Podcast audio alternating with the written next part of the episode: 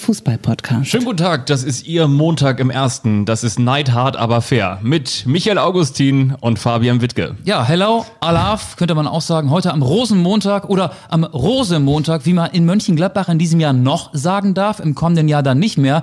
Aber ab 2022 sagen sie in Dortmund dann auch Rosemontag. Marco Rose wechselt nicht die Hose, sondern die Borussia von der einen zur anderen, von Mönchengladbach nach Dortmund. Darüber reden wir später. Man könnte natürlich Kleiner auch sagen, Teaser. es findet eine Rückentwicklung statt. Also Dortmund stellt gerade von Euro auf Mark um. Auf Marc O. Genau. Und Habe ich verstanden. wir haben, müssen wir wirklich sagen, also wir fangen jetzt hier an, wir schauen aus dem Fenster, wir freuen uns wirklich wie Bolle auf diese Folge. Wir haben einen ganz tollen Gast zu Gast und außerdem muss ich ganz ehrlich sagen, wir haben nicht nur einen Gast zu Gast, wir haben nicht nur Woche für Woche die besten Situationen hier in meinem Wohnzimmer, weil wir natürlich auch ihn mit dabei haben, den hochgeschätzten, hochdekorierten, wunderbar erfolgreichen, wortgewandten und immer auch leicht kritischen, aber immer zugewandten Michael Augustin zu Gast haben. Wir haben natürlich auch immer was zu trinken, ein bisschen was zu knabbern vor deiner das, Nase. Das, das, bin aber, ich, das bin ich, über den du gerade gesprochen hast, ne? aber wir haben vor allen Dingen auch die besten ZuhörerInnen. Wirklich. Also nicht nur, dass ihr uns Sachen wieder schreibt, wie zum Beispiel, ohne Witz, wir bekommen hier nach jeder Folge bekommen wir hier Mails und über Instagram könnt ihr uns folgen. Teilweise haben uns Leute geschrieben, Anstoß unterstrich Podcast. So viel Zeit muss sein, lieber Fabian. dass sie sich nur unseretwegen bei Instagram angemeldet haben. Da werden wir ganz ros, äh, ganz rose, ganz, ganz rote und ähm, nicht ganz grote. Das wird man nämlich nicht mehr, zumindest nicht äh, bei, beim VfL Osnabrück. Zum Beispiel L. Gregor hat geschrieben, Moin ihr beiden, ich höre immer wieder euren Podcast und das schon seit der ersten Folge von Ein Ball für zwei, so hieß er ja früher mal. Hm, das ist lange her. Zwar schaffe ich es nicht immer, eure Folge zeitnah nach dem Erscheinen zu hören, aber jedes Mal ist es eine Freude. Ich freue mich auch über die Gäste, auch über die in Anführungsstrichen fiktiven wie Udo Lindenberg oder Schweinsteiger. Vielen Dank und jetzt kommt der absolute Hammer. Und ich möchte nochmal ganz kurz aufrufen, die Frage geht an euch da draußen. Uns würde mal interessieren, in welcher Situation hört ihr eigentlich unseren Podcast? Am besten über Instagram, aber auch gerne über Twitter. Wo hört ihr unseren Podcast? Und jetzt kommt der absolute Hammer. Ich habe schon mal geluschert. Und zwar habe ich in der vergangenen Woche, sollte auch für dich so ein bisschen die Überraschung sein, lieber Michael, habe ich die Anfrage bekommen, wie kann man uns eigentlich erreichen? Also beziehungsweise postalisch erreichen. Und zwar kommt dieses Paket von, Anstoß Hamburg müsste eigentlich reichen. Wer kennt uns hier nicht? von Brigitte aus München kommt ein Paket. Ach was. Und da habe ich eine kleine Karte drin. Das ist ja süß. Sie schreibt, die eine überrascht die zwei anderen. oh, das ist ja nett. Servus, ich höre euch jede Woche und trotzdem habe ich mir nicht ganz gemerkt, wer sich das Cappy, natürlich jetzt die Frage, welches Cappy zum Geburtstag gewünscht hat. Und zum restlichen Inhalt sage ich nur, lasst es euch schmecken. Viele Grüße von euer Brigitte. Das ist ja lieb. Also Also, jetzt, jetzt, kommt, jetzt kommt der Hammer, wirklich der Hammer. Ich habe ich hab ja vorhin kurz schon reingeluschert. Ich glaube, du hattest das gesagt, oder? Kannst du dich an das Cappy erinnern? Nee. Nee. Ich konnte mich auch nicht erinnern und dann habe ich es aufgemacht. Und zwar, ich meine, du hast gesagt, du, du, du wünschst dir zu deinem nächsten Geburtstag, hast du, glaube ich, gesagt, das Erdinger Cappy von Jürgen Klopp. Ah, nee. Ach, das hat sie ach, uns was, geschickt. Ach, was, ach, was. Ist das nicht sensationell? Das ist ja Guck mal hier. original unterschrieben von Jürgen Klopp. Ich reiche dir das mal rüber und guck Aus mal hier. der Erdinger Fan-Kollektion mit einem JK, also Jürgen Klopp drauf und Erdinger Weißbier. Und für jeden eine Dose Erdinger. ja, das ist ja echt toll. Oder? Ist das, ist das nicht sensationell? Also muss ich mal wirklich Und sagen. wie hat sie deine Adresse rausbekommen? Weil das ist ja hier offenbar in deinem Briefkasten oder vor deiner Haustür gelandet. Das haben wir unter, untereinander ausgemacht. Also sie hatte uns geschrieben so. über den Instagram-Kanal und da dachte ich, da kann ich dich ja vielleicht auch mit überraschen. Ich wusste natürlich auch nicht, was drin ist, aber ich muss wirklich nochmal sagen, wie sagt man so schön an dieser Stelle, Shoutout an alle, die Woche für Woche einschalten. Ihr seid wirklich sensationell. Wir nehmen auch Geschenke an. Vielen, vielen Dank für dieses Geschenk. Das Bier lassen wir noch mal zu. Es ist nämlich heute zwar schon dunkel, aber noch sehr früh am Tag. Wir senden oder wir zeichnen vor 18 Uhr auf Ja. am Rosenmontag und wir haben uns verkleidet. Ich gehe als Fabian und Fabian geht als Michael. Ich trage ähm, seine hochgezogenen Tennissocken, die immer sehr bunt sind und er trägt meine Frisur. Dann bin ich sie endlich los. Endlich habe ich wieder Wir Haare haben ja auf einen. Hundesalon bei uns in der Nachbarschaft. Ich bin kurz davor, zum Hundesalon zu gehen und, und, und da mal anzuklopfen und zu fragen, ob da nicht irgendwie so eine Auszubildende ist, die sich vielleicht mal an meiner Haarpracht abarbeiten möchte. Ich will die Locken loswerden. Ich will, ich will unter die Schere. Aber ich ähm, traue mich nicht selber ran. Das ist die Schere zwischen Arm und Reich, die wir hier bedienen müssen. Aber äh, du hast es ja auch bald geschafft. Ich meine, das ist der, der 1. März. Ich hoffe, dann hast du schon bei deinem Friseur deines Vertrauens um die Ecke einen Termin bekommen. Ich habe da noch, ich habe, ich bin bei einem Friseur, da geht man einfach so hin und dann ist man fünf Minuten später dran. Meinst du, ich sollte mir für den 1. März tatsächlich einen Termin geben lassen? Ja, wieso nicht? Also wenn du das loswerden möchtest, dann, dann würde ich sagen, dann tu es doch. Ich habe noch eine, ähm, ich will das jetzt gar nicht hier überstrapazieren, Rosenmontag. Ich Ja. habe noch eine Rosenmontagsfrage. Wir sind ja beide aus dem Norden und sind, glaube ich, so wie ich dich einschätze, keine großen Karnevalsfans. Aber Nicht so wenn- wie Friedhelm Funkel. Genau, unser Gast der letzten Woche. Ja. Zu unserem Gast dieser Woche kommen wir gleich. Wenn du dich an einem Rosenmontag verkleiden müsstest, vielleicht ein Rosenmontag, der außerhalb der Corona-Pandemie stattfindet, wie würdest du dich entscheiden? Als was würdest du dich verkleiden? Ich war ein einziges Mal Karneval feiern in Köln. Das war auch wirklich sehr, sehr trostlos, weil ich nicht wusste, dass man sich ja wirklich so eine mega krasse Grundlage schaffen muss, damit man überhaupt den ganzen Tag äh, versteht oder beziehungsweise übersteht und vor allen Dingen auch wahrscheinlich versteht. Und zwar habe ich gesagt zu einer Freundin, ja, ich komme mit, sie hat mich überredet, aber nur wenn ich mit der Kostümauswahl nichts zu tun habe, hat sie gesagt, so okay, das hätte ich mal sein lassen sollen. Du warst Prinzessin. ich war, Marien, Prinzessin. ich war Marienkäfer. Ja, schön, Ich war ja. Marienkäfer und ich hatte ja dann natürlich, Marienkäfer haben ja auch große Bäuche, wenn man so will, also beziehungsweise viel Platz am Bauch und dann musste ich da unter immer den ganzen geschmuggelten Alkohol in die einzelnen ähm, Gaststätten mit, mit reinbringen und ich sah wirklich armselig aus und vor allen Dingen wusste ich, wie gesagt, auch nicht, dass man dann morgens schon mit, ich sag mal jetzt zum Beispiel Rum, Cola oder Bier anfängt und äh, ich glaube so gegen Viertel nach elf war der Tag dann auch schon fast bei mir wieder zu Ende. Ich war das letzte Mal 2008, glaube ich, in Köln Karneval feiern und da war ich Pirat. Allerdings dann zwei oder drei Abende in Folge und so ein, so ein Kostüm riecht dann ja, wenn man es zum zweiten oder dritten Mal trägt, auch nicht besser. Das war, das war ganz schön ekelhaft. Und Karneval findet immer dann statt, wenn es draußen viel zu kalt ist.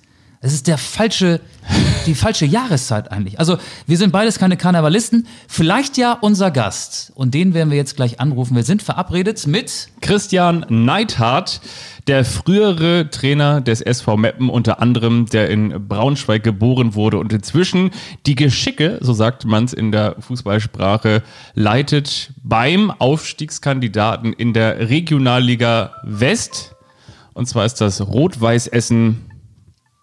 Ja, vor allen Dingen ist er der Trainer des äh, Pokal-Überraschungsteams. Er ist mit Rot-Weiß Essen ins Viertelfinale des DFB-Pokals eingezogen. Und wir haben ja letzte Woche schon gesagt, na, den fragen wir vielleicht mal an. Zack, haben wir gemacht. Und Zack. jetzt jetzt sind wir gleich mit ihm verabredet. Wir ziehen mal den Regler hier hoch und dann müsste eigentlich gleich das Telefon bei ihm klingeln. Hallo? Ah, wunderbar. Hier sind Fabian Wittke und Michael Augustin. Es hat geklappt. Hallo, Herr Neithardt. Schönen guten Tag. Grüße euch, hallo. Hallo. Herr Neithardt, wir haben hier sehr, sehr viel ähm, Schnee in Hamburg. Gerade hat es angefangen zu schneien. Deswegen erste Frage an Sie. Sind Sie gerade Trainer von Rot-Weiß Essen oder von Schneeweiß Essen? Wie sieht's aus im Ruhrgebiet? Im Ruhrgebiet sieht es genauso aus wie in Hamburg. Also wir haben auch Schnee, so viel wie noch nie. Aber ja, ab heute ist Regen eingesetzt und ich hoffe, dass der Schnee bald weg ist. Also, damit das Spiel am Samstag in der Regionalliga West gegen den SV Lippstadt dann auch endlich mal stattfinden kann, oder? Ja, das hoffen wir, ne, dass wir zu Hause jetzt dann halt auch spielen können. Nach den letzten beiden Spielen, die ausgefallen sind, ist es wichtig, dass wir jetzt wieder zur Bitte kommen. Ne?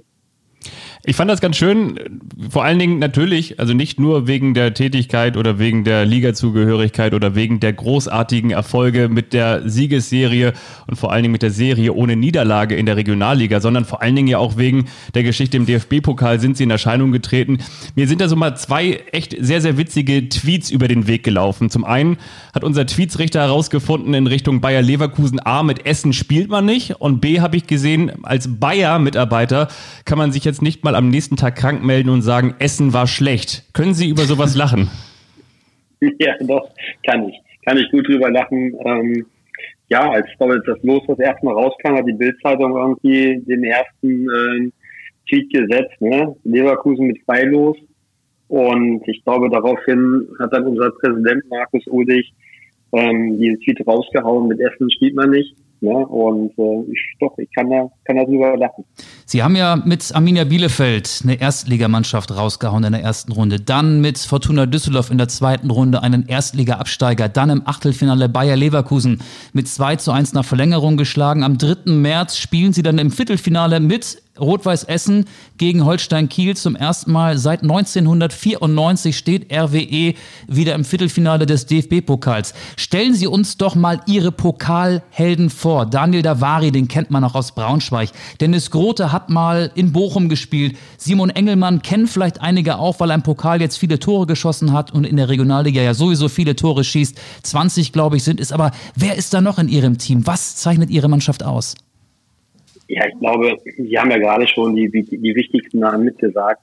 Aber ich glaube, dass Rot-Weiß Essen im Moment ähm, ja, der Star des Teams ist und ähm, wir wirklich eine homogene Mannschaft haben. Der Zusammenhalt ist riesig. Ähm, wir haben vor der Saison uns auch eingeschworen auf die vierte Liga. Wir wollen unbedingt aus dieser Liga raus. Und ich glaube, dass die Mannschaft das über, über weite Strecken ähm, in der Liga und auch jetzt im Pokal schon überragend hingekriegt hat. Und natürlich wächst dann auch mit, mit jedem Sieg, wächst dann natürlich auch die breite Brust und diese Selbstverständlichkeit, auch Spiele zu gewinnen. Und ähm, ja, ich glaube, dass wir, wir haben schon einen Kader mit 27 Spielern. Der Kader ist sehr ausgeglichen.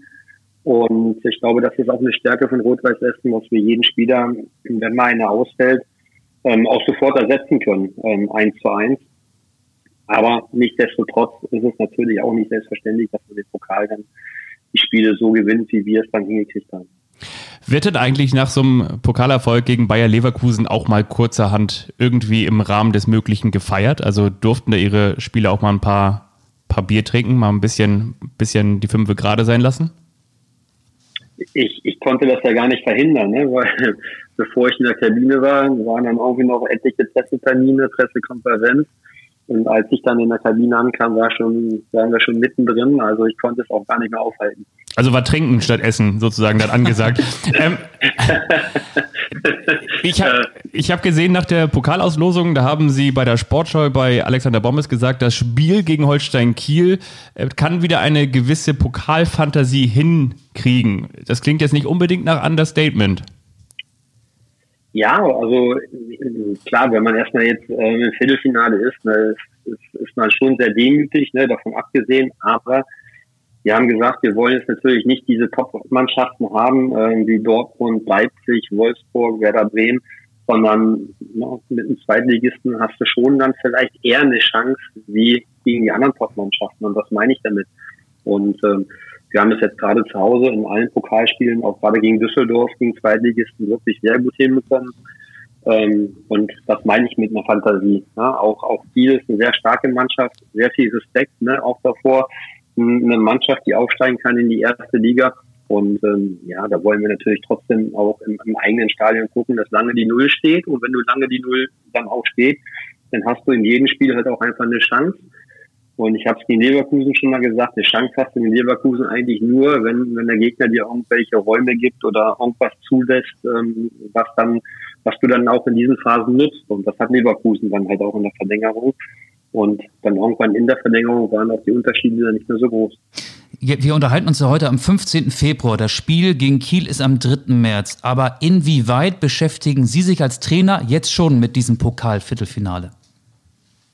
Ähm, ganz ehrlich gar nicht. Also wir, wir haben es äh, wir haben es ja vorher auch nicht gemacht, sondern haben wirklich erstmal von Spiel zu Spiel gedacht. Jetzt haben wir in der Liga am Wochenende Lippstadt. Das ist unheimlich wichtig, dass wir da wieder in den Tritt kommen. Und, ähm, und dann ist erst die Vorbereitung letztendlich auf das ähm, Kielspiel nach unserem Punktspiel und äh, nicht vorher. Also wir, wir gehen das genauso an, als ob wir ein normales Punktspiel hätten.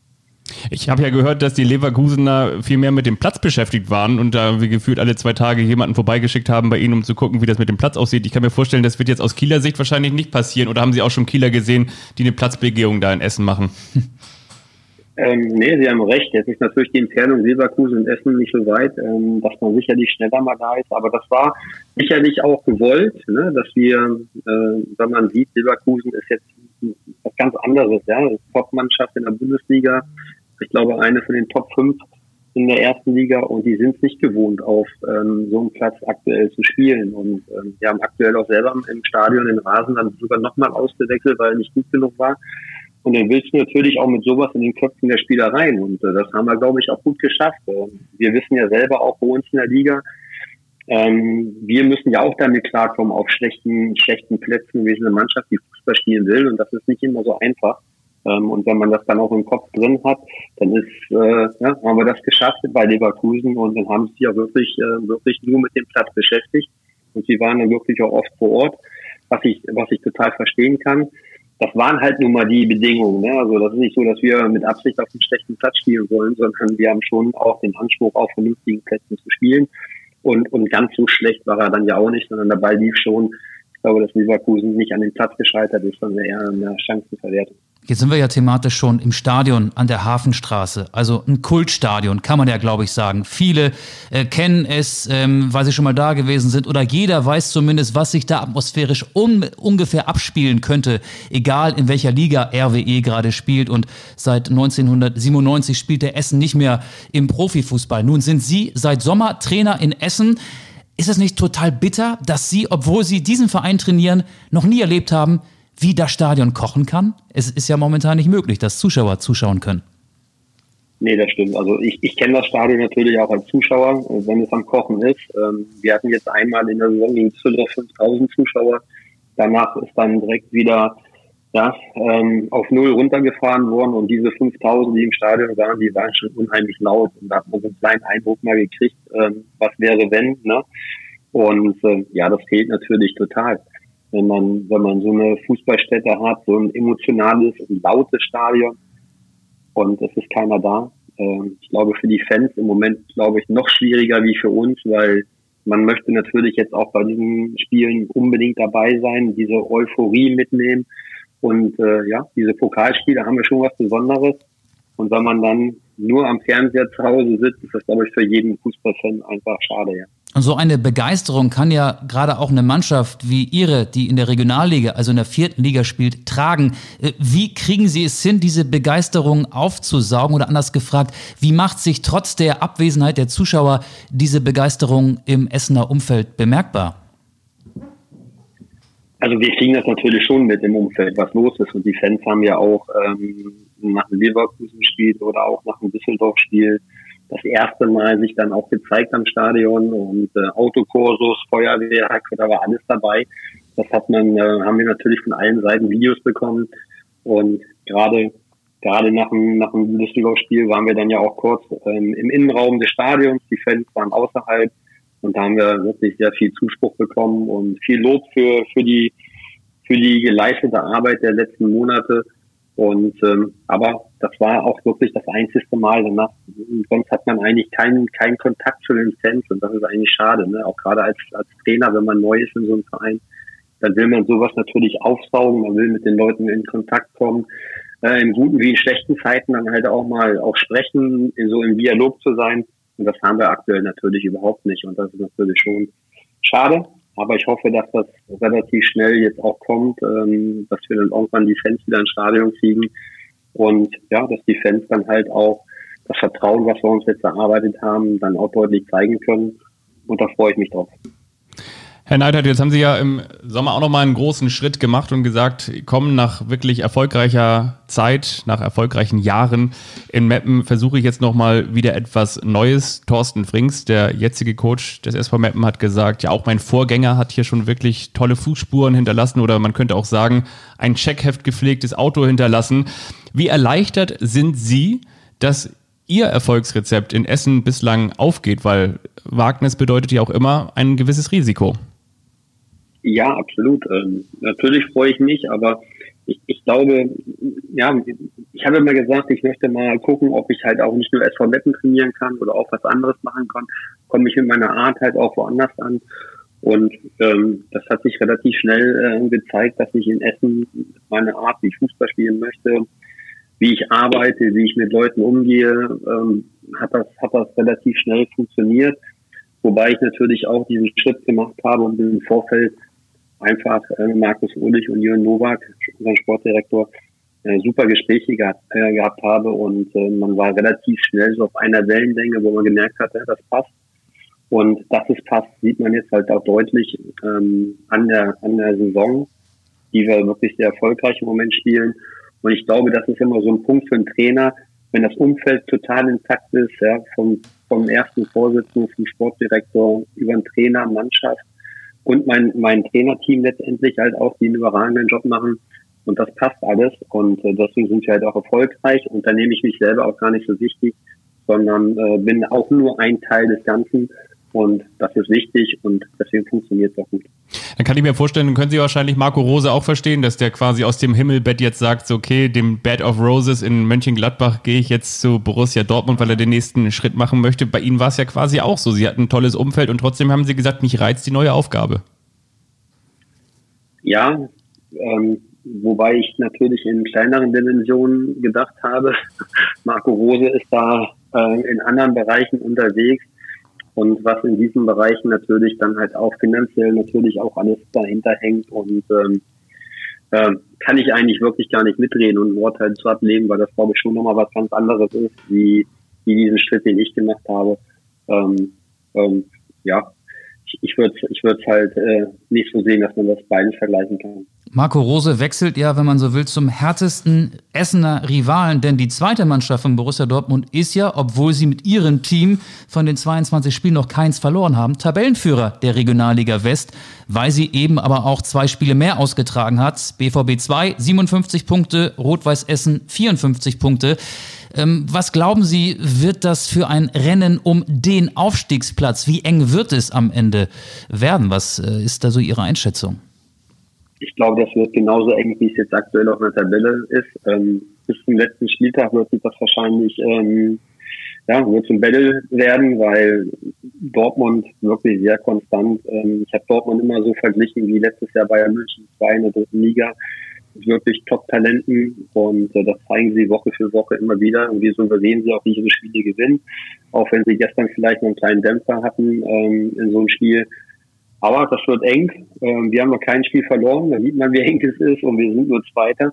Ähm, haben die Chance natürlich jetzt auch mit den Spielen, wenn wir so nachholen, wieder vorbeizuziehen. Aber es wird schon Kopf an Kopf rennen bis zum Ende. Das erinnert mich so ein bisschen an die Premier League im vergangenen Jahr, als sich Manchester City und der FC Liverpool ein, nee, das war in der vorletzten Saison, ein äh, Mega-Duell geliefert haben und äh, am Ende hat Liverpool, ähm, obwohl fast eine perfekte Saison gespielt, nur den zweiten Platz belegt. Ähm, wie wichtig wäre der Aufstieg für Rot-Weiß Essen eigentlich? Äh, ich glaube, das steht über allem. Ja, ähm, das, der Aufstieg ist das Wichtigste für Rot-Weiß Essen. Wir müssen einfach raus aus dieser Liga und dann verändert sich der Fußball auch wieder komplett. Ich habe es mit Neppen halt erlebt, wenn man aus der vierten Liga in die dritte Liga geht. Siehe auch jetzt aktuell Ferl. Ähm, ja, dritte Liga ist dann noch was komplett anderes. Ähm, die, die Plätze, die Stadien, vor allen Dingen halt auch die, die Zuschauer. Ne, das ist die, du hast ja in der, in der dritten Liga so viele Top-Vereine drinne und ähm, ja, das macht schon, macht schon weitaus mehr Spaß wie die Viertliga-Fußball. Aber dieses Beispiel, was Sie gerade genannt hatten mit, mit Liverpool, ja, da haben wir wirklich auch intern schon mal drüber gesprochen. Ne? Du kannst da über 90 Punkte holen und bist am Ende nur Zweiter. Ähm, das wäre für beide Mannschaften, egal in welcher Konstellation sowas ist im Fußball, schon, schon sehr bitter. Das könnte aber ja für die Familie Neiter theoretisch ein sehr erfolgreiches Jahr werden. Ihr Sohn Nico spielt bei Hansa Rostock. Auch da läuft es gerade sehr gut in der dritten Liga. Und über Ihre Situation als Trainer von Rot-Weiß Essen haben wir ja schon gesprochen. Was wäre denn wahrscheinlicher? Äh, dass Sie mit Rot-Weiß Essen ins Pokal-Halbfinale einziehen oder dass Nico am Ende mit Hansa Rostock in die zweite Liga aufsteigt? Ja, ich, ich will das gar nicht vergleichen. Also ich, ich würde es mal so sagen, dass wir uns auf jeden Fall im nächsten Jahr nicht wiedersehen, dass, dass wir aufsteigen und, und, und Rostock steigt auch auf. Und Pokal ist für uns einfach ein Bonus. Und äh, ich habe jetzt sogar mal eine Statistik gehört, dass Rot-Weiß Essen, wenn sie im Viertelfinale waren, ähm, auch immer bis ins Endspiel gegangen sind. Also ist ja oft mal auch euer Job, da mit diesen Statistiken zu kommen und dann nehme ich das gerne mal auf. Na, ein Viertligist war noch nie im Endspiel. Also der erste FC Saarbrücken war in der vergangenen Saison dicht dran, ist dann gegen Leverkusen rausgeflogen. Ich meine, Leverkusen haben Sie ja mit Ihrer Mannschaft schon mal geschlagen. Nein, nein, ich meine auch gar nicht als Viertligist, sondern als Rot-Weiß Essen. Ja. Wenn Rot-Weiß Essen ah. das äh, geschafft hat, dann ist Rot-Weiß Essen, so wie ich es gehört habe, dann immer ins Endspiel gekommen. Ja, war mal im Finale in den 90ern, ne? Genau, ich erinnere mich. Also können wir sagen, die Neidharts sehen sich nächstes Jahr nicht, außer an Weihnachten. ja, selbst das haben wir dies Jahr noch nicht mehr geschafft durch Corona. ähm, aber da hätte ich nichts dagegen, wenn es so kommen würde. Ich würde es Nico total gönnen und auch Hansa Rostock, ähm, auch einer von diesen Traditionsvereinen, die dann natürlich auch andere Ziele haben. Die wollen aus der dritten Liga raus, wie aus der vierten Liga. Aber ich würde das so unterschreiben, wenn wir uns im nächsten Jahr dann zu Weihnachten sehen und in der Liga nicht. Christian Neidhardt, das war wirklich total nett. Das war schön mit Ihnen über Fußball zu plaudern. Wir haben hier hin und wieder in unserem Podcast die Tradition, dass wir ein kleines Schlagzeilenorakel haben. Und zwar wollte ich Sie mal fragen, welche Überschrift lesen wir denn am nächsten Tag, entweder im Internet oder in den Tageszeitungen, nach dem Duell Essen gegen Holstein Kiel? Was steht denn da so an, an Überschriften im Netz? Die Pokalreise geht weiter. Für wen? Ja, für wen? Stimmt, für wen? Ja, für, für logischer, wenn Sie mich gefragt haben, natürlich für Rot-Weiß Essen. Okay, das nehmen wir gerne mit. Und zum Schluss ja? dürfen Sie sich noch was aussuchen. Ja. Wir haben auch eine Spotify-Liste. Also da gibt es diesen Podcast auch, äh, zumindest musikalisch. Anstoß heißt er da. Und Sie dürfen jetzt entscheiden, welcher Ihrer Lieblingssongs auf der Liste Platz findet. Sie dürfen sich so quasi ein Lied wünschen bei uns. Oh, ich bin ja eher so der Schlagertyp eigentlich. Och. Schlager, Schlager, Schlager querbeet oder Ballermann-Hits, ne? Aber ähm, da, das kann Ole Werner auch. Den hatten wir auch schon mal. Der hat, äh, der, der, das, da werden sie sich musikalisch ja. auf jeden Fall auf Augenhöhe genau. begegnen. das das glaube ich. Dann würde ich sagen, Mann ist noch einmal im Jahr. Sehr schön.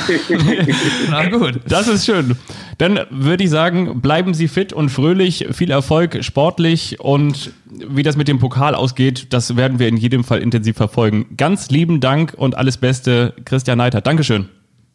Danke auch. Tschüss, Grüße nach Essen. Tschüss. Ciao. Machen wir. Tschüss. Malle ist nur einmal im Jahr und Anstoß ist einmal die Woche. So, das war Christian Neithardt. Schön war's, finde ich. Ja, total. Sehr, sehr schön, oder? Wenn man mit jemandem noch einfach mal so über alles Mögliche plaudern kann. Oder? Ole Werner hatte irgendwie Wolfgang Petri ähm, raufgepackt und hat. War das nicht Verlieben verloren, vergessen? Mit, mit diesem Song unsere Spotify-Liste versaut. Na gut. Jetzt ist auch egal. Ja, jetzt ist die eh nicht mehr zu retten. Lass uns über den Rosemontag reden jetzt. Wir haben ihn ja auch eben gerade schon mal im Interview mit Christian Neithardt angesprochen. Marco Rose hat gesagt, ich denke nicht länger darüber nach, sondern ich wechsle nicht die Hosen, sondern die Rosen und auch die Borussias und wechsle überraschenderweise, das hat es in den vergangenen Jahren ja wirklich ganz, ganz selten gegeben, dass man Spieler von Borussia Mönchengladbach oder ein Funktionär von Mönchengladbach zu Borussia Dortmund gewechselt ist. Er hat gesagt, komm, ich mach mal was Verrücktes. Ich wechsle zur neuen Saison zu Borussia Dortmund. Paukenschlag am roten, roten Montag am Rosenmontag. Paukenschlag. Ja. Mm, ja, aber keine Überraschung, oder? Also Überraschung. Marco Rose wurde jetzt ja wirklich, und das äh, hat sich ja schon wie so ein roter Faden durch die vergangenen Wochen gezogen, nach jedem Spiel gefragt, wie geht's weiter? Bleiben Sie bei Gladbach, bleiben Sie bei Dortmund. Er wurde immer schmallippiger, er hat immer ernster geguckt, wenn äh, vor allen Dingen Fernsehkollegen oder Kolleginnen von uns ihm diese Frage gestellt haben. Jetzt ist es raus. Aber ich frage mich. Warum? Warum? Tja. Hat er da bessere Voraussetzungen? Ich glaube, dass seine Sehnsucht nach Titeln groß ist und ich glaube, dass er sich. Der muss er zu den Bayern. Ja, aber ja, ja gut, und, und der, der äh, Posten ist ja nicht frei. Ich glaube, dass er vermutet, dass er seine Sehnsucht nach Titeln eher bei Borussia Dortmund stillen kann. Und ich glaube auch, dass er da mehr Potenzial sieht. Ich meine, vor allen Dingen, muss man ganz ehrlich sagen, wenn jetzt die Flor Aber, Florian ja. Neuhäuser und so dieser Welt möglicherweise zur neuen Saison dann auch zu Borussia Dortmund gehen, dann äh, wird Borussia Dortmund nach wie vor immer die, die, die Topspieler von Borussia Mönchengladbach loseisen und dann werden sie natürlich auch besser bleiben. Ja, das ist, ähm, also die besten Spieler von Dortmund wechseln nach München und die besten Spieler von Mönchengladbach wechseln nach Dortmund. Das ist in der Vergangenheit ja schon des Öfteren so gewesen. Äh, Marco Reus, Moda Hut und so weiter Hazard. und so fort. Äh, Azar, richtig. Ähm, aber wenn wir jetzt die aktuelle Saison mal so als Grundlage nehmen, erkenne ich da keine sportliche Verbesserung. Finanziell sieht das möglich möglicherweise schon ganz, ganz anders aus. Aber er kann mit Borussia Mönchengladbach eine erfolgreichere Saison spielen als Borussia Dortmund unter Edin Terzic. Und er kann vor allen Dingen auch dann am 2. März, glaube ich, ne, im DFB-Pokal mit Gladbach Dortmund, also mit seinem aktuellen Verein, seinen zukünftigen Club rausschmeißen. Das wird ein Fest, glaube ich. Das ist wirklich sehr, sehr interessant. Eine ganz, ganz interessante Konstellation, die ja der Weltumsegler Boris Herrmann da aus dem Lostopf gezogen hat. Wahrscheinlich wird Marco Rose bei der Pokalauslosung nicht der bestgelaunteste Mensch an dem Abend gewesen sein. Und dann kann man ja auch sehen, ähm, wo vielleicht die Probleme von Borussia Dortmund liegen liegen, wenn man sie nicht so schon Woche für Woche sieht. Denn das, was wir jetzt auch wieder erlebt haben am vergangenen Spieltag, 2 zu 2 gegen Hoffenheim zu Hause, gegen eine Hoffenheimer Mannschaft, die sich im unteren Tabellendrittel wiederfindet, das ist natürlich zu wenig für Borussia Dortmund. Und solche Ergebnisse gibt es ja immer mal wieder, nur unentschieden gegen Mainz, Niederlage in Freiburg. Das ist so ein bisschen wie der Schluck auf, ne? Der kommt immer wieder. Und das hat Borussia Dortmund nicht nur in dieser Saison diesen Ergebnisschluck auf, sondern auch schon jahrelang. Und ich bin mal gespannt, ob Marco Rose das in den Griff bekommt. Ich bin auch ein bisschen gespannt. Ich glaube auch nach wie vor, dass diese Corona-Saison eine ganz besondere ist. Der Start von Marco Rose war natürlich furios. Dieter Hecking hatte damals ja eine auch nicht ganz so schlechte Borussia übergeben, aber trotzdem hat er sie fußballerisch nochmal auf ein ganz neues Niveau gebracht, auf ein ganz neues äh, Plateau auch gestellt.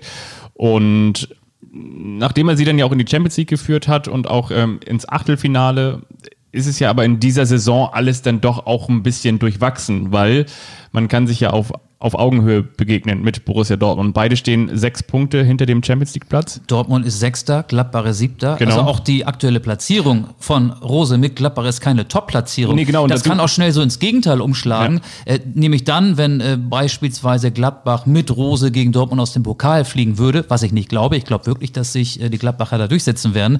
So und wenn äh, Gladbach Gefahr läuft, nicht nur die der Liga Champions das League, ja auch sondern so auch die 4-2. Europa League zu verspielen, genau. Also wenn es am Ende dann äh, eine ein Jahr ohne internationale Teilnahme wird, dann wird aus diesem tollen Fußball ähm, ja möglicherweise dann auch in der öffentlichen Wahrnehmung eine Saison, die als Misserfolg äh, abgebucht wird. Aber ich glaube schon, dass die Gladbacher ähm, jetzt rausfliegen in der Champions League gegen Manchester City und sich in der Bundesliga dann zumindest für die Europa League qualifizieren werden. Dazu muss man natürlich auch noch sagen, was aktuell Rose möglicherweise auch qualifiziert oder disqualifiziert oder auf jeden Fall, woran er sich messen lassen muss, ist, dass er bei Borussia Mönchengladbach aktuell seine Mannschaft auch schon hat. Die Frage ist natürlich, also weil das war ja immer das große Faustpfand, wie man so schön sagt, dass im Sommer viele gesagt haben, wir haben die meisten Leistungsträger behalten und wir haben Marco Rose eine Mannschaft hingestellt, die dann eben auch seine Handschrift bekommen kann. Und im kommenden Jahr frage ich mich ohnehin momentan, wie soll die Mannschaft von Borussia Dortmund aussehen? Also du brauchst in jedem Fall eine neue Innenverteidigung, meines Erachtens. Also zumindest einen neuen Innenverteidiger. Ja, Hummels wird wohl äh, nicht geopfert werden. Nee, aber du brauchst auf jeden Fall jemand A, der, der Hummels auch Dampf macht. B, brauchst du einen für Akanji. C, brauchst du einen neuen Torhüter. Definitiv eine neue Nummer eins. Ja, da hat sich Dortmund eine Baustelle aufgemacht. aber die gab es schon seit Jahren. Nur du- wurde die immer unter den Teppich geklärt. Ich fand, Roman Bürki war nie ein Torhüter, der dir wichtige Spiele gewinnt. Und der ist ja nun schon jahrelang Genau. äh, bei Borussia Dortmund. Deswegen, du brauchst eine neue Nummer eins. Meines Erachtens brauchst du auch einen neuen Reus. Damit meine ich, du brauchst einen formstarken, einen erfahrenen Mittelfeldspieler. Eigentlich bräuchtest du einen wie Lars Stindl, der bei Borussia Dortmund im Mittelfeld wirklich den, Witzig. den Laden mal so zusammenhält. dass- witzig, weil das ein du- Charakterkopf ist genau, und, und witzig, der dass- Fußball spielen kann. dass du diesen Namen nennst. Wieso? Ja, weil, weil ich habe äh, ich hab mir gerade auf meinen Zettel geschrieben Stindl. Ich Ja. wollte nicht, dass du weggaloppierst, ohne dass ich den Namen Stindl untergebracht habe. Denn dieser Spieler, wie du es gerade gesagt hast, fehlt Borussia Dortmund. Ein Spieler, der erfahren ist, 32, der jetzt fit ist, der in einer bestechenden Form ist. Normalerweise müsste Jogi Löw Lars Stindl für die ersten Länderspiele, die dann irgendwann im März anstehen, nominieren. Denn er ist in einer Form, in der er auf jeden Fall, wenn es nach dem Leistungsprinzip ginge, für Deutschland auflaufen müsste. Das haben wir ja hier auch schon mal vor ein paar Wochen festgestellt. Und so einen gibt es gerade bei Borussia Dortmund nicht. Es gibt zwar Ü30-Spieler mit Mats Hummels und auch mit Marco Reus, die haben ja auch alle mal ähm, gemeinsam für Deutschland gespielt, aber die sind eben nicht in der Stindl-Form. Marco Reus saß zuletzt äh, gegen Hoffenheim nur auf der Bank, kam von der Bank unter Terzic. Und äh, Stindl ist ganz wichtig für die Statik bei Borussia Ja. Mönchengladbach, hat seinen Vertrag verlängert. Und bei Borussia Dortmund weiß man gerade gar nicht, wie so die Hierarchie aussieht. Und ich könnte mir vorstellen, dass es da auch in der, innerhalb der Mannschaft nicht so wirklich gut funktioniert. Es gibt so mit Delaney und Emre Can auch diese Mentalitätsspieler. Es gibt Spieler wie Reus und Hummels, die hier und da auch Probleme mit ihren eigenen Leistungen haben. Es gibt die jungen Talente, Sancho und Haaland, die auch beide gut sind. Sancho ist gerade wieder sehr gut. Aber die Reina eben- und Bellingham, Ja, ne? Ja. aber, aber auch nie alle konstant auf einem guten Niveau. Und von einem 20-Jährigen kannst du natürlich nicht verlangen, dass er in der Kabine ähm, die ganze Truppe hinter sich bringt. Das ist dann eher die Aufgabe der erfahrenen Spieler. Und da hat Borussia Mönchengladbach, finde ich, wegen Lars Stindl einen großen Vorteil. Genau, ich denke auch, dass zum Beispiel diese Mentalitätsspieler, bei Chan bin ich wirklich enttäuscht, weil ich dem mehr Potenzial zutraue oder mehr Potenzial attestieren möchte. Bei Delaney ist es, glaube ich, Oberkante, Unterlippe. Der kann einfach nicht mehr, aber trotzdem ist er der Mentalitätsspieler. Der, der tut schon quasi alles. Ja, er spielt ja auch jetzt in Abwesenheit des verletzten Axel Witzel immer und macht das ja zum Teil auch ganz gut. Absolut, genau. Ich will nur sagen, ich glaube, bei dem ist das Potenzial auch schon ausgeschöpft. Also dem will ich den, den geringsten Vorwurf machen.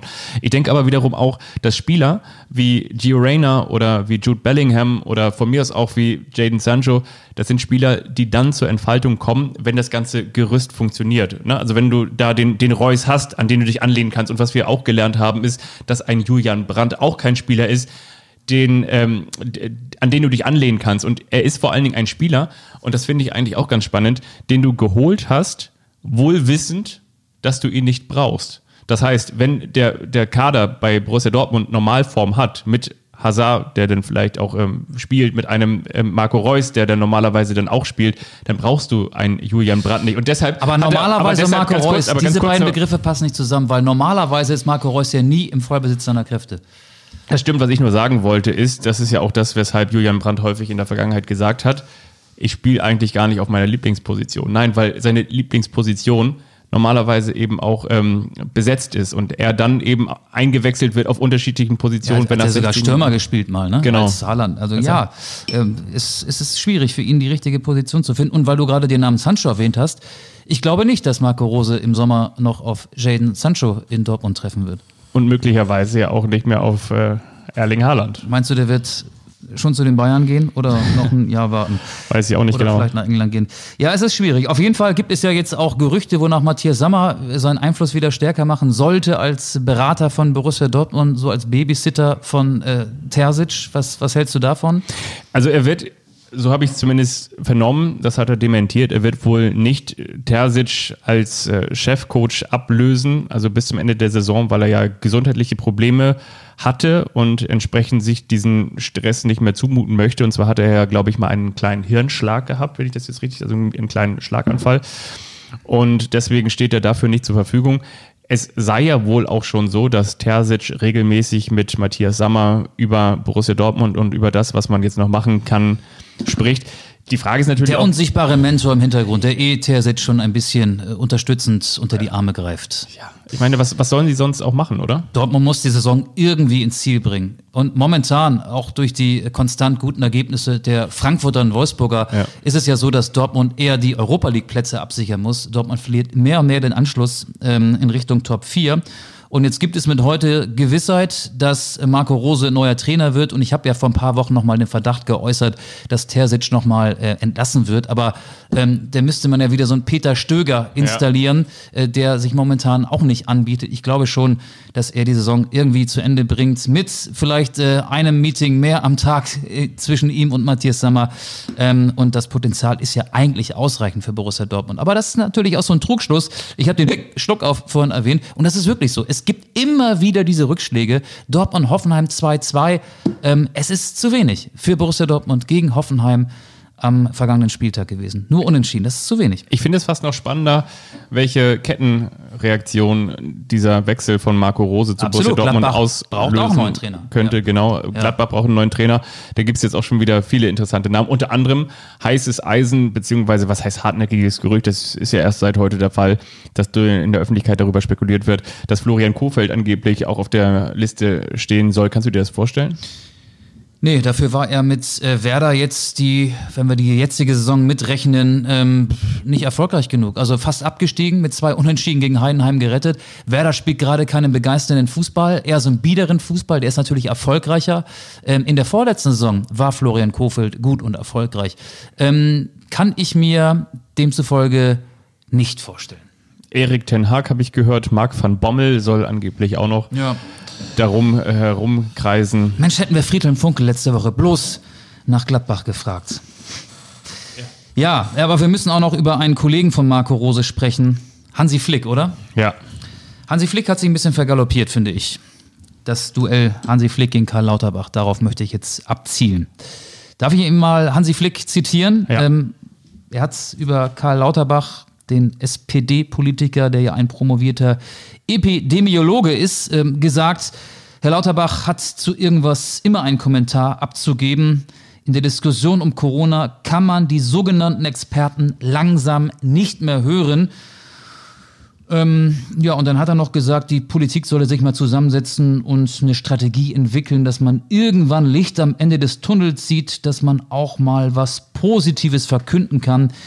Es geht mir ja ehrlich gesagt auch so, ich habe auch keine Lust mehr auf Corona, aber es ist nun mal so und ich dachte immer, in den vergangenen Wochen, dass die schief sitzende Maske von Karl-Heinz Rummenigge das größte Problem wäre, das der FC Bayern mit der Corona-Pandemie hätte. Seit gestern denke ich, dass Hansi Flick vielleicht äh, das größte Problem ist. Ich fand das ganz schön daneben. Also da muss ich natürlich auch nochmal sagen, dass äh, Hansi Flick natürlich jetzt auch dann am, am, Ziel vorbei galoppiert ist, weil ich natürlich nicht nur ein äh, sogenannter Experte bin, sondern ich bin natürlich ein sogenannter Gesundheitsexperte. Und dann muss ich auch als Amateursportler natürlich sagen, äh, lieber Hansi Flick, bleiben Sie trotz all der angespannten Situation äh, zuversichtlich und optimistisch und vor allem auch sportlich fair. Nein, du hast natürlich vollkommen recht. Ich finde auch, wenn man schon so viele Privilege genießen darf, wie der FC Bayern München und man in Pandemiezeiten, in pandemischen Situationen wie diesen, nein, wenn man in diesen Situationen natürlich diese ganzen Privilegien genießen darf und wenn man, äh, finde ich auch, und ich finde auch zum Teil auch ähm, zu Recht genießen darf. Ja, es sind Berufsfußballer und ich glaube auch, dass der Sport als solcher und der Fußball am Sonnabend, ähm, die Bundesliga in den Wohnzimmern einen ganz, ganz wichtigen Stellenwert für die Gesellschaft hat. Das glaube ich ganz sicher. Und trotzdem ist es natürlich auch unfair anderen Sportarten gegenüber. Aber ich glaube, es gibt in dieser Zeit keine Fairness. Und ich glaube, es gibt sowieso ganz generell auf der Welt auch keine Gerechtigkeit. Aber ich glaube auch, dass der Fußball ein Katalysator für den, für den Frieden und die Ruhe am Wochenende sein kann. Und wenn man diese Privilegien genießt, dann habe ich das auch in der vergangenen Folge schon gesagt, dann musst du den Tattoo-Besuch, dann musst du den Friseurbesuch und dann musst du vor allen Dingen auch diese Situation, die du ohnehin schon hast, nicht noch nach außen zur Schau tragen und dich dann auch noch gleichzeitig darüber beschweren, dass es dann eben auch noch ähm, sonderlich ähm, und besonders unerträglich ist, diese auszuhalten. Und das hat wie ich finde, Hansi Flick auf eine bemerkenswerte Art und Weise getan. Ich finde, es steht ihm nicht zu, in der Art und Weise über in Anführungsstrichen sogenannte Experten zu urteilen, weil das ist für mich ein bisschen vom, vom hohen Ross nach unten gesprochen. Ja, vor allen Dingen ist das die Sichtweise eines Ahnungslosen. Du hast ja letzte Woche auch salopp gesagt, einfach mal die Fresse halten. Und ich finde, das kann man an dieser Stelle wiederholen. Und ähm, die Bundesligaspiele am Wochenende, ja, aber es gab ja eine Club-WM Herzlichen Glückwunsch, liebe Bayern, zum sechsten Titel. Ganz Deutschland, die Bayern sind da ja für Deutschland angetreten. Das war ja auch so die. Wir sind Weltmeister. Die, die, die Binnensicht des FC Bayern. Ganz im Ernst, die Club-WM hat, glaube ich, hierzulande fast niemanden interessiert. Ich habe neulich so eine Doku gesehen, lief bei The Zone über das Meisterjahr des FC Liverpool. The End of the Storm, in Anlehnung an You'll Never Walk Alone. Eine schöne Doku. Der FC Liverpool hat auch die Club-WM gespielt, hat sie auch gewonnen. Und da habe ich zum ersten Mal gemerkt, okay, die Club-WM hat andernorts eine viel, viel größere Bedeutung als hier in Deutschland. Liverpool hat laut Doku 450 Millionen Fans auf der gesamten Welt. Da sind dann Leute in Detroit, in China, ähm, in, in, in Deutschland, in England logischerweise und auch in, in anderen Ländern äh, porträtiert worden, wie sie mit dem FC Liverpool mitgefiebert haben. Ähm, ja, es mag sein und es ist ganz sicher so, dass sie außerhalb Deutschlands eine größere Bedeutung hat und auch da in, in Asien, in, in Doha, Katar. Ähm, es waren bestimmt viele froh, dann mal die Super Bayern zu sehen. Aber es ist in dieser aktuellen Lage, in dieser Zeit, in der wir uns befinden, völlig deplatziert, und den Globus zu reisen, dann bringen sie mit Thomas Müller noch einen Corona-Infizierten mit, der natürlich in den Privatjet zurückgeflogen ist, der mindestens sechste Spieler des FC Bayern, der sich mit dem Coronavirus infiziert hat. Ähm, dann gibt es noch das Getöse, weil der BER-Flughafen die den Bayern die Starterlaubnis verweigert hatte. Da melde sich Karl-Heinz Rummenigge mit einem sehr wirren Gedanken, finde ich, was äh, die Vorfahrt für Fußballer bei Corona-Impfungen angeht. Äh, Sinngemäß war das, also wenn sich Bayern-Profis impfen lassen, dann würden andere das ja vielleicht auch zum Vorbild nehmen. Ne? Genau, ne? dann ja. würden sich potenzielle Impfgegner, Impfverweigerer oder Leute, die noch unschlüssig sind, sagen, ja Mensch, wenn sich der wenn sich der Tolisso impfen lässt oder der Neuer oder der, der Gnabry, dann lasse ich mich auch impfen. Ähm, nee, also so funktioniert's nicht. Das ist, das ist so. Es ist von so oben herab. Lebens, fern auch, finde ich, was da aus München zuletzt kam. Ich glaube, das hat so ein bisschen was mit einer Fehleinschätzung des eigenen, ja, der eigenen Strahlkraft zu tun. Und äh, ja, es Ja, ist eine genau. Selbstüberschätzung. Genau. Das ist eine Selbstüberschätzung, würde ich sagen. Es gab bei Twitter so, ein, ähm, so eine witzige Grafik. Äh, Karl Lauterbach ist der, sei der mit der Fliege und Hansi Flick der mit der Meise. Und ich finde das sehr treffend. Nicht zu verwechseln mit dem mit dem Meisenknödel. Das ist ja wiederum Gerd Schröder, wie wir jetzt gelernt haben, der den Meisenknödel im Garten aufgehängt hat. Ja, ähm, ob, ob jetzt gleich jemand nicht ganz dicht ist oder ob jetzt gleich jemand irgendwie ein, ich hätte schon fast gesagt, ein, Corona-Helmträger, ob jetzt jemand einen automatischen Stahlhelmträger oder einen Aluhelmträger oder was auch immer ist, würde ich jetzt mal nicht so sagen. Man kann sich, glaube ich, auch unglücklich ausdrücken. Aber ich möchte auch sagen, ähm, wenn wir es vielleicht, also nicht wir, aber wenn ich es dabei belassen möchte, dann würde ich sagen, dann hat sich Hansi Flick wirklich sehr unglücklich aus, ähm, ausgedrückt. Und gleichzeitig hat der FC Bayern ja wohl heute dann über ähm, Twitter schon angekündigt, die sich auch noch mit, mit Hendrik Streeck mal auseinanderzusetzen.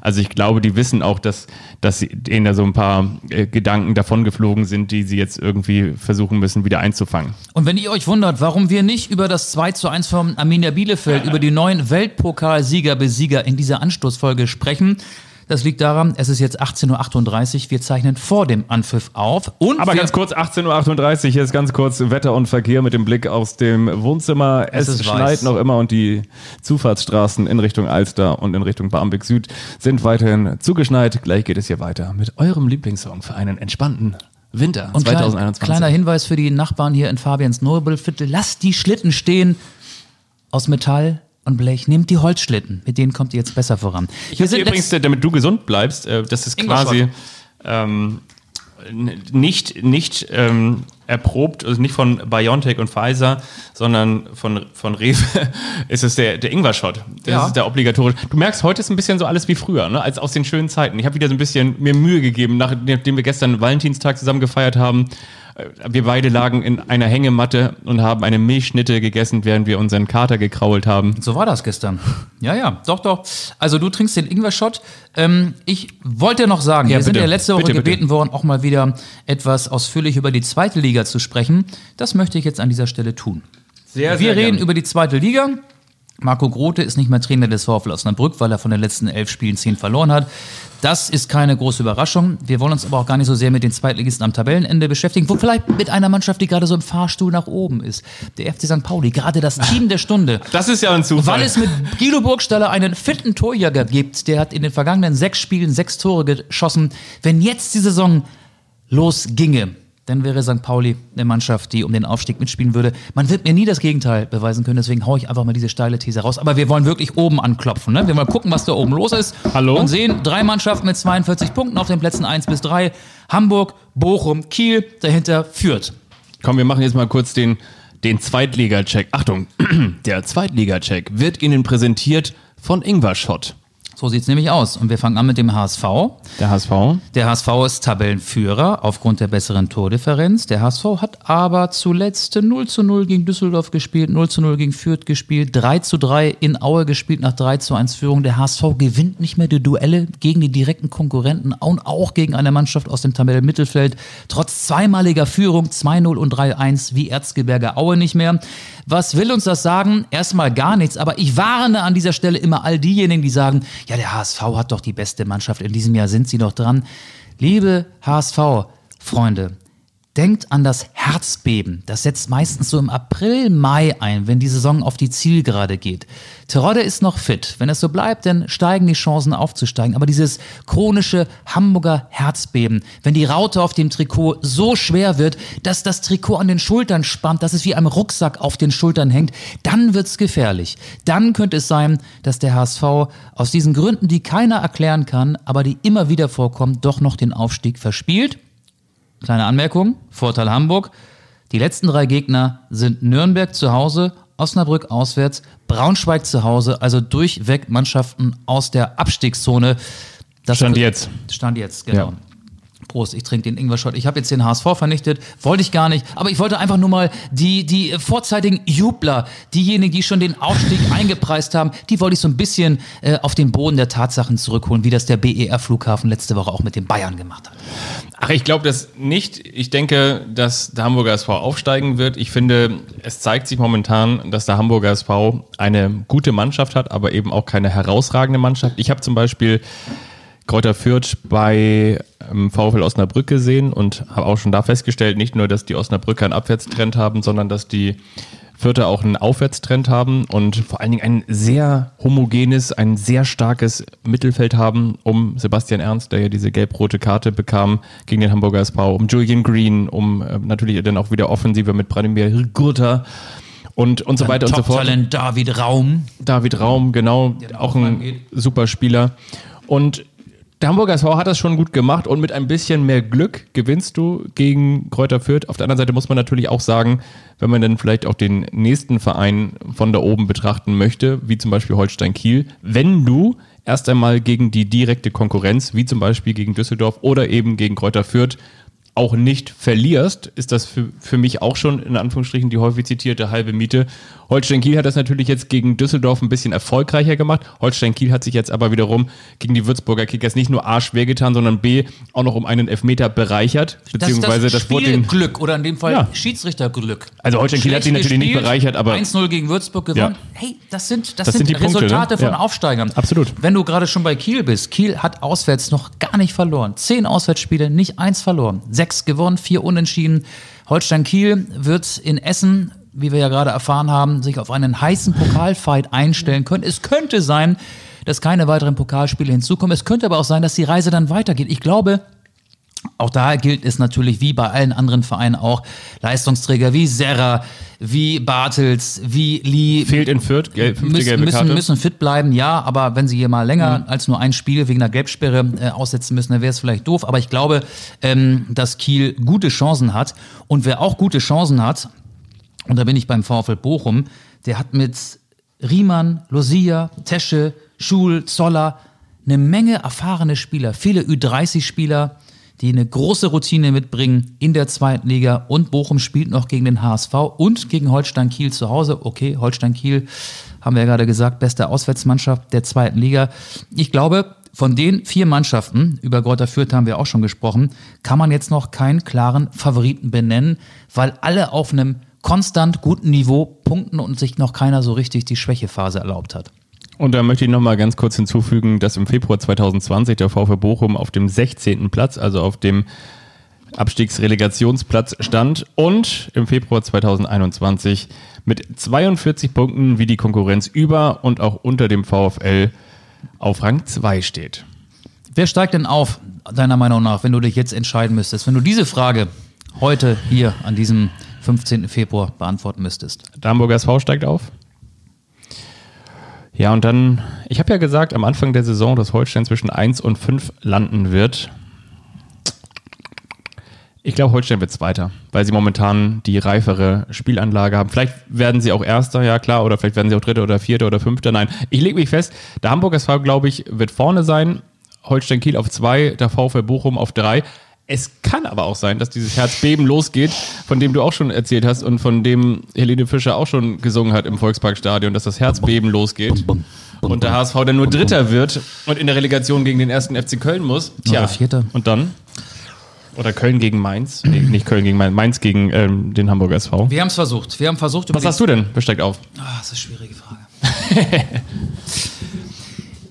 ich habe, äh, das, das ist Hannover 96. Fortuna Düsseldorf.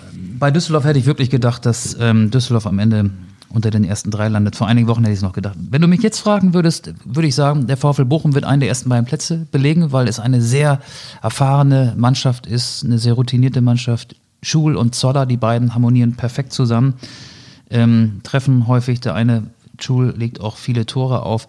Ähm, und sowas ist wichtig. Also Bochum hat eine sehr stabile Mannschaft, spielt eine stabile Saison. Und dann Kiel ist nicht mehr so wild wie früher. Kiel ist gefestigter. Bochum und Kiel, die direkten Aufsteiger. Wenn du mich heute fragen würdest, der HSV, dann Dritter. Ja. Das denke ich auch. Und das fand ich sehr bemerkenswert, die Interviews, die ich gesehen habe, der Holstein-Kiel-Spieler nach dem Spiel gegen äh, Fortuna Düsseldorf, dass sie auch gesagt haben, so ja, ne, also in den ersten Jahren, da, da sind wir da in die Liga gekommen und haben gemerkt, so da funktioniert jetzt was, da haben wir wie so ein, so ein Überraschungsteam-Image und haben das dann auch so die ganze Saison verfolgt und die Konkurrenz war auch nicht stark genug. Aber jetzt, jetzt hast du so eine Reife. Jetzt guck dich auch mal so ein Mühling an im Mittelfeld und sagt so, ja, wir wissen, was wir können. Der nächste bitte. Als Meter kann der vor allen Dingen auch. Selbst wenn sie nicht berechtigt sind. Und selbst wenn sie nicht gut geschossen sind, aber er kann sie trotzdem. Weißt du, was ich mir jetzt wünschen würde? Na? Wenn du auf den magischen Knopf drücktest. Für unsere Lieblingskult-Rubrik? Ja. Okay, dann muss ich aber ganz kurz noch mal einmal hier verbinden. Komm mal her, weil du hast ja gerade eben mit deinem Endgerät hier verbunden. So, und das machen wir natürlich Hier spielerisch. ist keiner falsch verbunden. Ich möchte übrigens an dieser Stelle noch mal ganz kurz darauf hinweisen. Und zwar habe ich ja gesagt, mich würde es total interessieren, in welcher Situation ihr uns hört. Also über unter anderem Instagram, Anstoß-Podcast oder auch natürlich gerne über Twitter. Teilt uns mit, in welcher Situation ihr uns hört. Schickt uns auch gerne ein Bild. Packen wir gerne mal als Fancollage auf unsere kleine, aber doch feine Instagram-Seite. Du suchst das Intro gerade noch, ne? Ich suche das Intro. Ich muss Soll- mal ganz kurz gucken. Guck mal hier, pass mal auf, das kriege ich jetzt hier hin. So- Soll, soll ich schon mal zwei Songs auf die Spotify-Playlist packen? Oder bist du jetzt bereit für das Intro? ja, ruhig, pack ruhig schon rauf. Wir haben ja heute auch über Marco Rose gesprochen und deswegen möchte ich mit ähm, Guns N' Roses Ihnen auch einen Gefallen tun. You Could Be Mine, das ist der Song, den sich Max Eberl wünscht, weil er natürlich äh, denkt, Mensch, das könnte ja meiner sein, aber er muss ihn jetzt nach Dortmund ziehen lassen. Also Guter Song. You Could Be Mine von Guns N' Roses und dann noch Paradise City. Der Song könnte dann einer sein, den sich Marco Rose wünscht, weil Dortmund ist für ihn ja die Paradise City. Where Weil- the girls are green, äh, nee, the grass is green and the, The girls, are pretty. Ja, Welcome. Genau. Um, take me down to the Paradise City. ja. The grass is green and, And the girls are pretty. Oh, I wanna take, take me, me take home. me home. Oh, und, yeah. und jetzt muss das Gitarrensolo von Slash kommen. Aber ich kann nicht Gitarre spielen. So, was kommt jetzt? Das Intro vielleicht? vielleicht, vielleicht, vielleicht.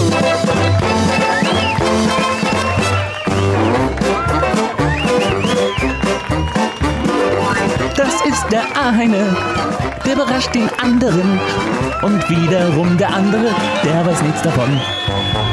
Das ist der eine, der überrascht den anderen. Wiederum der andere, der weiß nichts davon.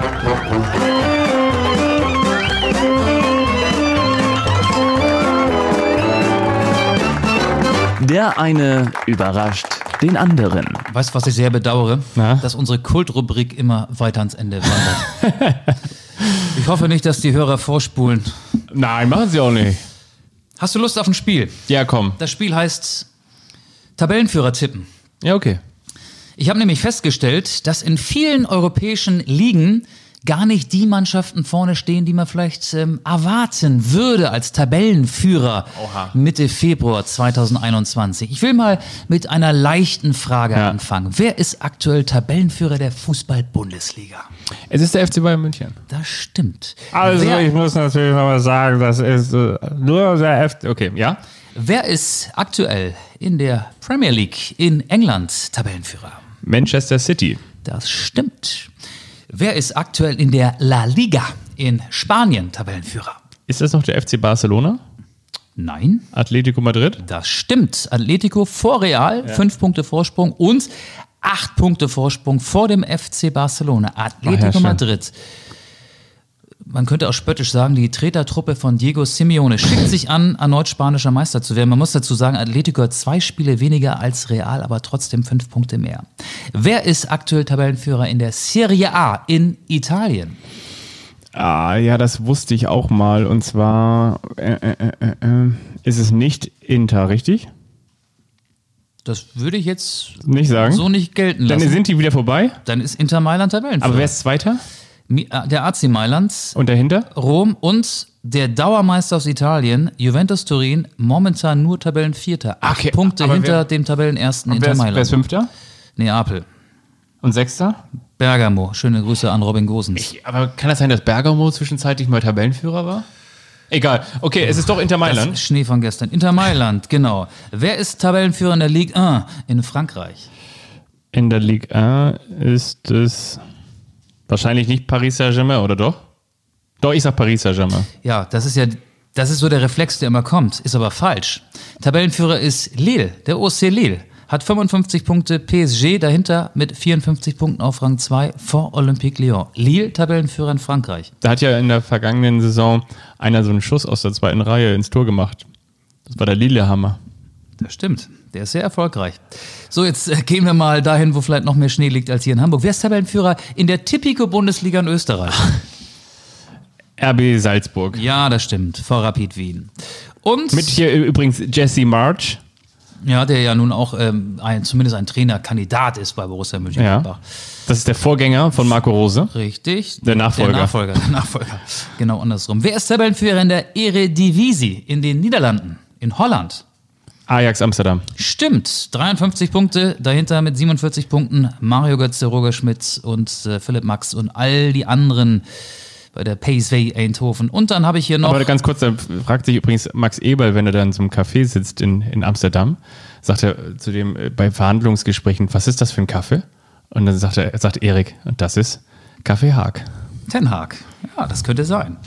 Und einen haben wir noch, die Sport Toto Super League in der Türkei. Wer ist Tabellenerster? Trabzonspor, Besiktas oder Galatasaray? Ich glaube, es ist Gala. Oder Fenerbahce? Fenerbahce. Nein, es ist Galatasaray, aber es ist unwahrscheinlich eng. Galatasaray, Besiktas, Fenerbahce haben alle 51 Punkte. Tabellenführer, aber Galatasaray. So, das war das lustige Spiel für zwischendurch und auch für euch zu Hause zum Mitraten. Tabellenführer tippen. Das war wirklich, ähm, das war wirklich lustig, das war sehr schön und ich möchte mich an dieser Stelle auch nochmal bedanken. Und ich muss ganz ehrlich sagen, nachdem du in den vergangenen Wochen wirklich teilweise traurig reingeblickt hast, als ich hier dieses alte Fußballquiz rausgeholt habe, das ich selbst mal geschenkt bekommen habe und du die großen Überraschungen vergangener Tage natürlich auch zu Recht vermisst, habe ich mir überlegt, in dieser Folge möchte ich dich mal wieder mit etwas ganz Besonderem überraschen. lacht er so verschmitzt. Ich meine, was hat es in diesem Winter schon alles gegeben? Es gab endlich mal wieder Minusgrade. Es gab mal wieder frischen Schnee.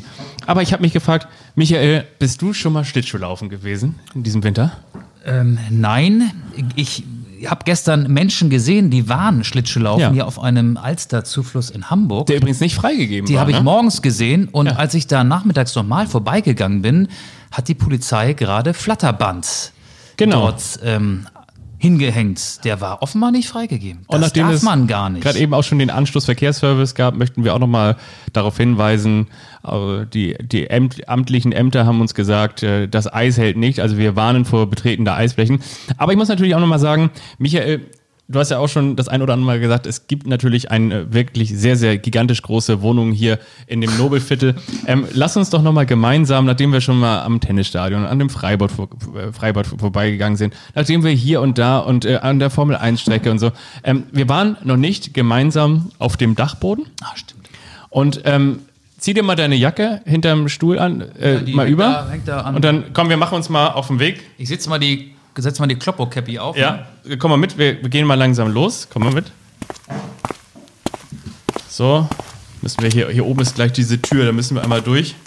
Hier vorne. Achtung, nicht, dass du stolperst, mach mal das Licht an. Kopf Also einziehen. hier, komm mal hier. Oh, merkst du? Uiuiuiui, jetzt zieht's aber. Ja. Guck mal hier. Ich habe hier eine Eis... Komm mal mit. Musst ja weiter hinten. Hier habe ich so eine Eisfläche. Gut, dass ich die Jack Wolfskin-Kollektion heute aus dem Kleiderschrank genommen habe. Was, was, was hast du? Welche Schuhgröße hast du? 43. Hier, zieh mal, das ist eine 44,5. Die fallen aber klein aus. Zieh mal die über. Komm. Ja, die passen. Aber ich Komm habe mal. auch zwei Paar Socken an. Ja, und Lange ich, Unterhose. ich, ich gehe hier schon mal aufs Eis. Guck mal. Das ist. Ah, ist das herrlich. Oder wann, wann war das zuletzt hier oben zugefroren auf meinem Dach? Wusstest du, dass hier oben so eine, so eine Eislaufbahn ist? Man hat auch einen super Blick, ne? Guck mal, ich sehe den Michel, Guck mal, da hinten ist die Elfi. die Elfi Ja. und der Fernsehturm. Und übrigens, ich habe das jetzt hier oben verpachtet. Mundsburg Towers sehe ich ja auch. die, die jetzt ja nur noch Mundschutz-Tower heißen in Corona-Zeiten. Jetzt komm doch auch mal aus. Nun, ich, ich passe hier auch an der Seite. Nein, nun, du, du wackelst ja noch ein Bin bisschen. zuletzt Schlittschuh gelaufen, glaube ich, mit 13 oder so. Ja, aber komm, komm, mal, guck mal, die anderen Kinder machen das.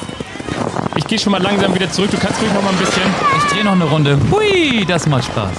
So, ich gehe jetzt noch mal hier wieder. Komm mal mit.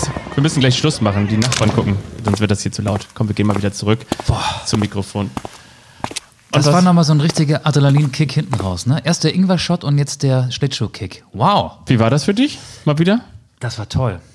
Also wir müssen natürlich jetzt gleich erst noch Ich mal gucke hier. mir, ich guck mir demnächst sofort ein DEL-Spiel an. Ich bin jetzt voll auf den Geschmack gekommen. Was die können, kann ich auch auf meinen Schlittschuhen.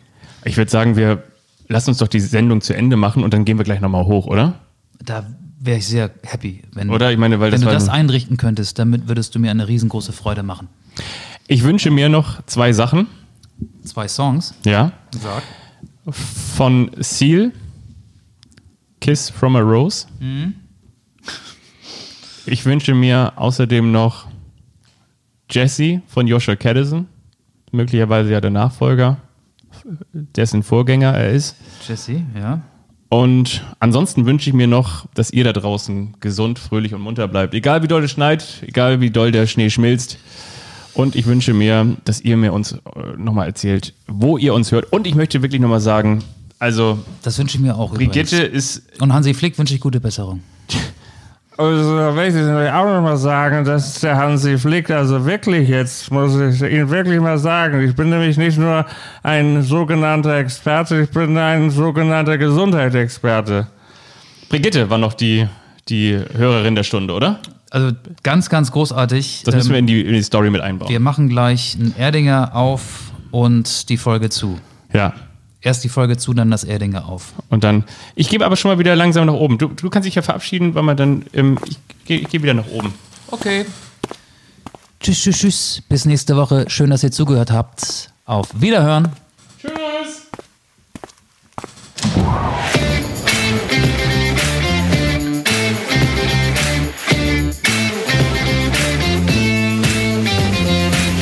Anstoß, der Fußball-Podcast.